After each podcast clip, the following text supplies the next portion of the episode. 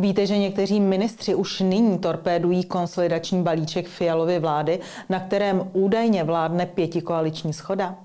Víte, že jim vadí zvýšení náhrad pro bývalé prezidenty Zemana a Klauze, protože by mohli vykonávat činnost v rozporu se zájmy státu? A víte, že se k zařazení zvýšení náhrad pro exprezidenty do konsolidačního balíčku nikdo z pěti koalice nehlásí? Pojďme na to. Před týdnem jsme vás jako první informovali o tom, že v rámci Fialova konsolidačního balíčku, který má šetřit veřejné finance, se bude naopak přidávat. A to dvěma bývalým prezidentům České republiky, Václavu Klauzovi a Miloši Zemanovi. Poslechněte si. Dobrý den. Víte, co to je? To je vládní konsolidační balíček. Má více než 100 stránek a my vás s ním postupně budeme seznamovat. A pro začátek vám řekneme jednu velkou novinu.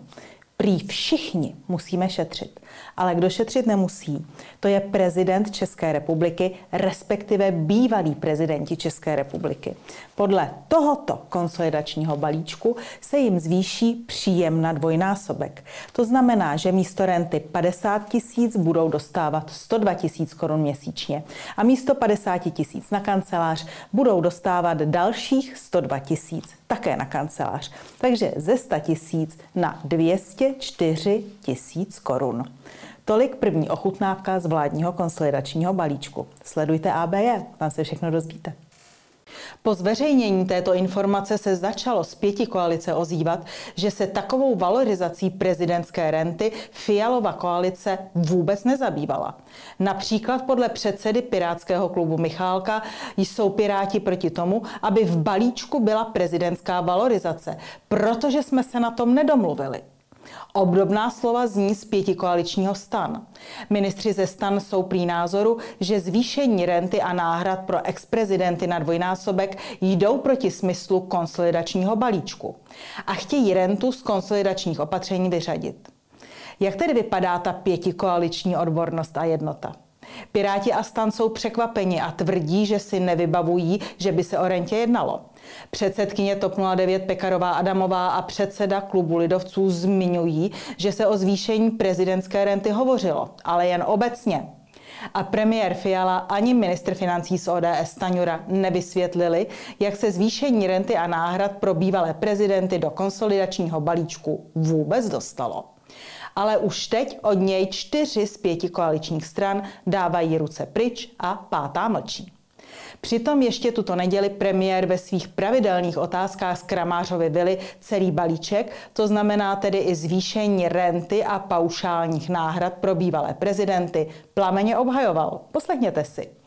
To je jedno z nejpromyšlenějších a nejpřipravenějších politických rozhodnutí, jakého jsme tady byli za poslední desetiletí svědky. My jsme je nechali propočítat. Pak nad těmi čísly a nad těmi materiály seděli experti jednotlivých politických stran. A pak jsme eh, přišli do té závěrečné fáze, kdy eh, jednala, jednala koalice a kdy jsme museli dospět k nějakému kompromisu, sladit pozice jednotlivých stran a najít to dobré řešení.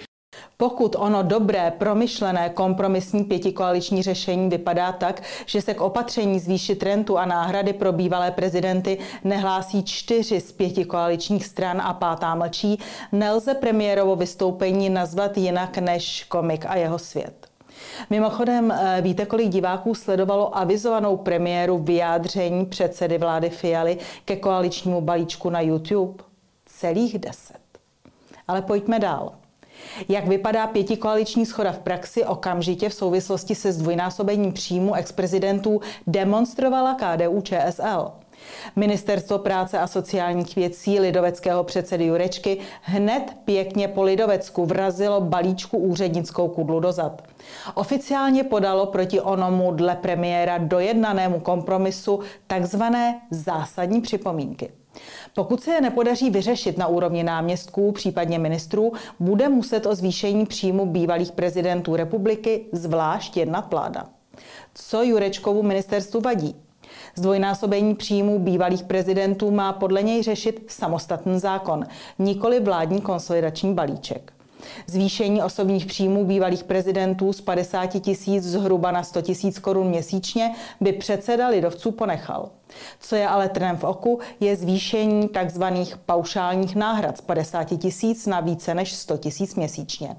To jsou peníze, které slouží ex-prezidentům na asistenty a na kancelář. Vzhledem k tomu, že podle Jurečkova ministerstva bývalí prezidenti již žádnou činnost pro stát nevykonávají. A pozor, mohou dokonce vykonávat i činnost v rozporu se zájmy státu, chce lidovecké ministerstvo tyto paušální náhrady snížit. A navíc požaduje, aby ex-prezidenti paušální náhrady státu vyúčtovávali. Dokonalá demonstrace toho, jak probíhala jednání o konsolidačním balíčku a jak vypadá ona proklamovaná schoda. Tak co myslíte? Jsme v případě konsolidačního balíčku svědky jednoho z nejpromyšlenějších a nejpřipravenějších politických rozhodnutí za poslední desetiletí, jak tvrdí premiér Fiala? Nebo jde o naprostý chaos, jehož tmelem je politika antibabiš, jak tvrdí opozice?